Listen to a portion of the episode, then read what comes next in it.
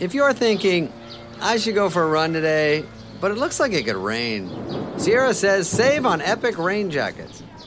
If you're also thinking, but I can't go out in these beat up old running shoes, Sierra says save on top brand running shoes. And if you're still thinking, but I'm also busy performing brain surgery, well, then we say, you really should have led with that. Sierra, let's get moving to your local store, like now. Go!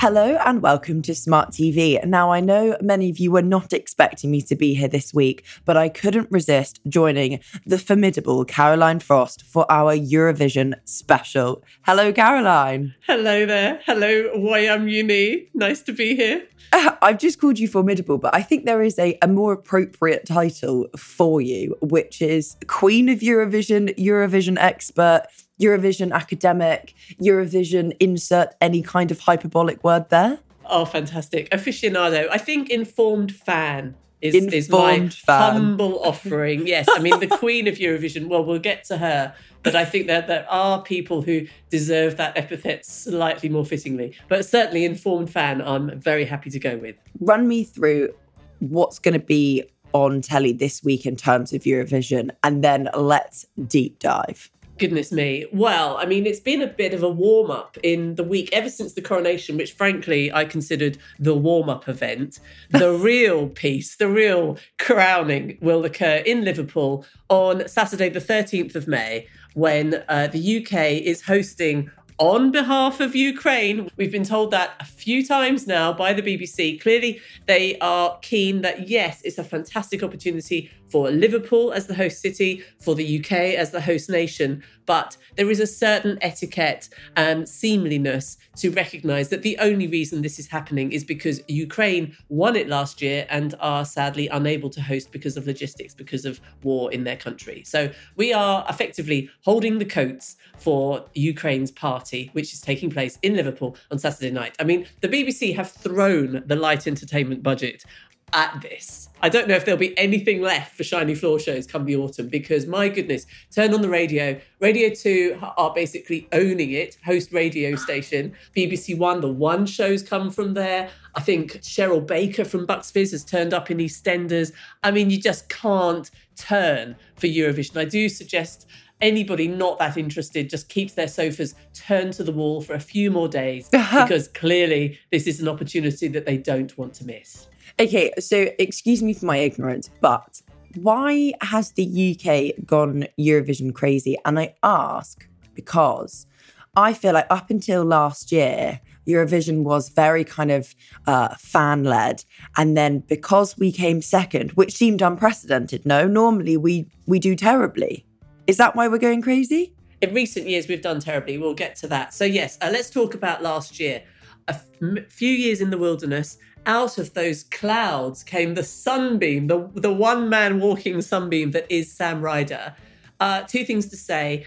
Into the competition, there was a new seriousness, possibly post Brexit, possibly post our isolation on the European stage, on the world stage, an awareness that we should use these platforms of soft power, cultural power, where we have them. So there was a new attitude with which the UK went about finding their artists. Now this is, this is new, and they found Sam Ryder, who had a huge TikTok following, a huge Yeah. social media presence.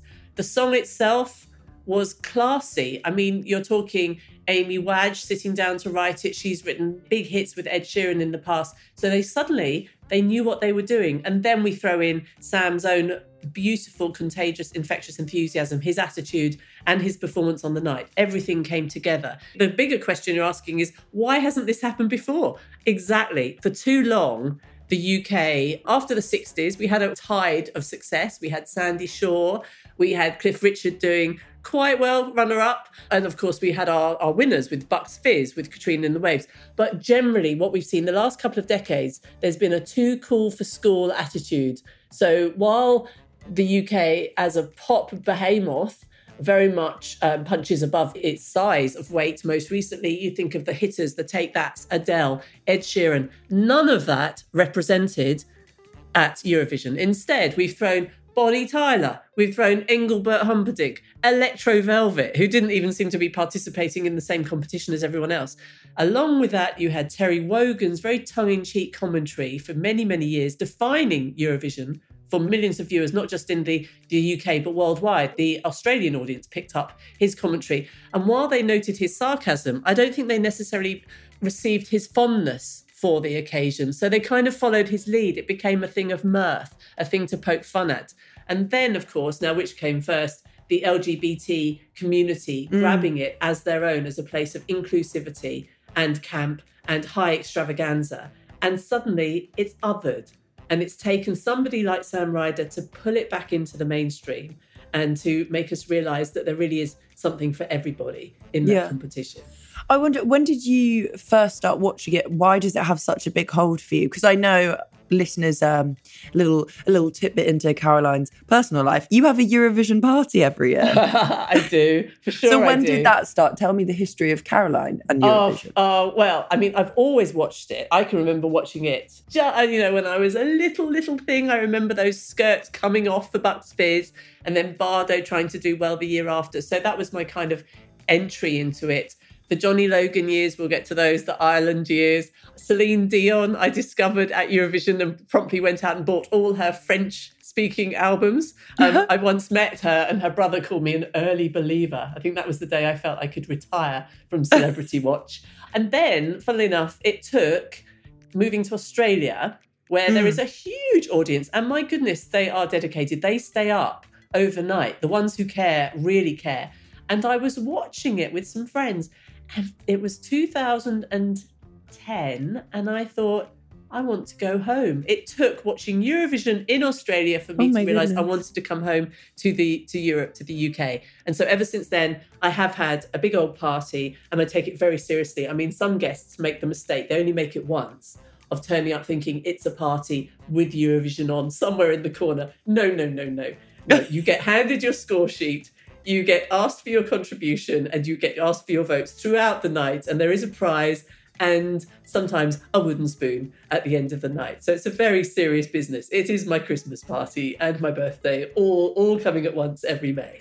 I want to ask because I know you, you touched upon it there, how it became, you know, when I think of Eurovision, I think massively of kind of the LGBTQ plus community. Mm. And then also, you know, we saw last year with Ukraine, it felt like everyone came together to show this solidarity. It's not supposed to be about politics, but it feels like it is. Is that fair to say? Well, what's really funny, the great paradox, for sure it's not meant to be about politics, but it is. Let me mm. tell you a little bit of just about the the wonderful coincidence of its very beginning, the creation back in 1956. It was all about the technology. Suddenly there was this great tele technology which meant countries could be buzzed into each other and that they could communicate with each other live. And very interestingly, the six countries who first competed, the first lineup if I tell you they are Belgium, France, West Germany, Italy, Luxembourg, and Netherlands, what, what brings them together? What unites them? Well, they are the same countries in 1956 who only a month later went on to have a meeting to discuss forming some sort of, I don't know, customs union, some kind of European community, which then went on to become the EU. Blimey. So uh, you say it's not political, but ever since day one, it's been a twin, a companion to the EU. And of course, that means every country in it has just as complicated a relationship with Eurovision as it does with the EU itself. So you say it's not political, they do their best. The idea is that overt political statements are banned, and they have this very Orwellian sounding reference group to enforce that. So, for example, back in 2009, Georgia had a catchy disco ditty, but the lyrics, we don't want to put in, get it? See what they did? It sounded uh, a little bit dissident to I a trained see. ear. So, so that got binned, but others, one of the great charms of the contest is spotting those political statements that get to sneak under the rug and get past the reference group. So, for example, positively, 2001, Estonia were desperate to join the EU. They did made a wonderful effort and they won. And their prime minister, in fact, said, We freed ourselves through song. And they joined the EU. Amazing. Turkey did the opposite. They spat the dummy 2013 And they, in fact, left the competition and started their own contest. And as we know, Turkey has become one of those populist outliers on the sort of European Asian political front as well. So there's a very helpful mirror 74. ABBA winning in for Waterloo in the UK, in Brighton, in fact. Uh, never mind that. Meanwhile, over in Portugal, they had a song uh, which I shall translate. I shall not attempt to say the Portuguese title, but it's called After Goodbye. And this became literally the call to revolution. Played on the radio. Two weeks later, it was the signal for a coup d'etat in that country and a brand new government. So don't tell me that politics isn't up front and centre. It's all over it. And of course, I think we'd all be a bit worried if Cyprus and Greece didn't give each other 12 points. Yes, we all groan at the inevitability of it. But I think anybody booking um, a Mediterranean holiday might get a little bit nervous if they didn't. What's going on? Mm. So, so there's it's a canary in the in the coal mine. It's a lovely little sort of torchlight, just just showing to the, the people who are interested and educated what's going on. Well, okay, so be straight with me then. Do you think the UK has suffered because of politics or bad music? well, I, I mean that is that's our get out, right? Has been yeah. forever. so what can I tell you? We're very good at coming runner up. We've finished second a record 16 times. And we have the record, I think, as well, still, although I need to check this is up to date, the longest running string of top five placings. But of course, that is sort of back weighted before the competition grew and before all these other countries started entering and looking after each other a bit more. I mean, the most famous for me, which I remember fondly, 1988, Scott Fitzgerald this, I mean, there's nothing more camp than this combination of elements. Scott Fitzgerald came second with a song written by Bruce Forsyth's daughter called Go. Very nice song. Do seek it out on YouTube. Came second by one point to Celine Dion singing Ne partez pas sans moi. I'm not sure there's ever been a more ultimate Eurovision sum it up moment than that. but certainly we've had our winners. Bucks Fizz, Katrina and the Waves most recently, nothing since 98. But it's very hard to tell because, as we've said, we don't send our best. We have uh, bands like Electro Velvet. We have artists like Bonnie Tyler sort of phoning it in. No offense, Bonnie, but I sense she was back on the plane before the, the points even came in. But we are mm. really missing a trick. Tellingly, 2003, poor old Gemini, who just, I think they had two singers and they kind of started in different keys. So it was a little bit of a roll down the hill. But yes, we got nul points, but that was the same year that Tony Blair led us into Iraq. And Europe, as we know, disapproved of that. Was it a terrible song or were they very disapproving of what we were doing on the world stage? Very hard to tell when we send such rubbish. But yeah. I would say we're missing a trick. So, more recently, the band Blue failed to impress the Brits back home with their 2011 entry, which was called I Can, not the strongest song on their album. But um, they got 12 points from Bulgaria and turned that into a comeback tour in Europe. So, Goodness. as I've said, we've been ignoring it, overlooking it at our peril. So, our nearest neighbour, Ireland, mm. always seem to do really well. So do you think that's because I mean the Irish have a charm, no? Or do you think it's it's deeper grained than that? Well, yes. For a few years, Ireland kind of was our Greece Cyprus, but that has certainly faded away. For a while, they just had the magic formula. They've won seven times, and their homegrown hero, Johnny Logan, is Mr. Eurovision. There's one person, nobody disputes this because he won twice in the 80s with What's Another Year and Hold Me Now. Hold Me Now in 1987 is still regarded the most objectively beautiful Eurovision winner ever. And he won it. And then he won again as a songwriter in the 90s. So that's why he's got his title. They actually won in the 90s three times in a row. And it got to the point where they were getting a little bit scared of winning because it cost so much to put on. Katrina oh, and the Waves, course. who won in 97 when it was in Ireland once again, she said it was like a barn dance. And the money that got spent by RTE, the Irish broadcaster, threatened to break the bank. So they started to think, don't send our best. Goodness. But since the audience vote came in, they have fared less well. And poor, poor old uh, Ireland didn't even make it through from the semi final this year. So they're not going to be at the final on Saturday night.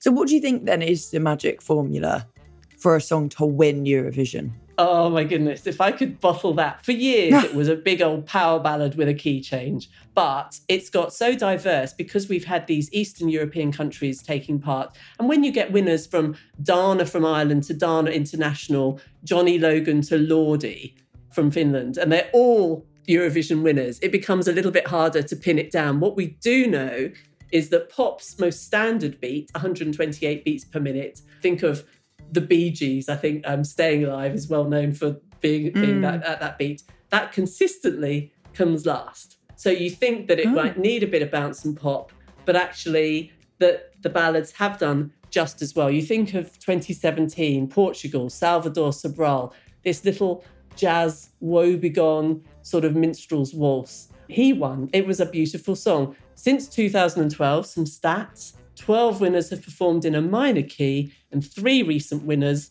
well up on average odds, have all been in the key of D minor, including Conchita Wurst. Um, what else? If you're going to talk about the weather, talk about the rain, don't talk about the sun, don't talk about your heart, even if you're Celine Dion, it won't do you any favors. And the whole fabled key change thing, that really is a thing of the past. Unless you've got Celine's pipes, don't bother. And uh, there are no key changes um, in that kind of old traditional format this year at all. So you're up in Liverpool, aren't you? I am. I am. Do you know, my heart wants to be at home with my friends that I always watch it with, and my head says this might not happen again. so, yes. Yeah. So are you you're going to be there live? I am going to be in the arena on Saturday night. oh yes. my goodness, Cara, Yes. a dream come true. So who should we be watching this year? Well, so there are a couple of favourites. Finland has done very well and it's through, which is kind of uh, it's been described as metal meets J-pop meets acid ballroom, which sounds mm, unmissable. But the, the standout favourite is Loreen, and this is the one woman reason I do not ever claim to be Queen of Eurovision because that is for Loreen only. She won in 2014 for Sweden with Euphoria, which is up there with Johnny Logan as one of the ultimate Eurovision bangers. She's the bookies' hot favourite again with her song Tattoo. And if she wins, she'll be only the second person after Johnny to do the double. She's a wonderful, wonderful woman. She sums up everything that is so positive about Eurovision. I interviewed her for the Radio Times, which is in this week's issue, and she said she'd never expected to be on this path, but the universe just had other plans. So, as well as the UK, Mae Muller, good effort. I, am not a fan of a diss song. Don't be negative, but um, I think it is uh, catchy. She'll do well to be on the left hand side of the board, but my heart is with Sweden on Saturday night. That is the grand final. And will there be a party afterwards? Oh my goodness, they will be partying like the Beatles never existed in Liverpool on Saturday night. I think people, even the likes of Bjorn Ulvaeus from ABBA, who won back in 74, you know, he's never visited a Eurovision Song Contest since.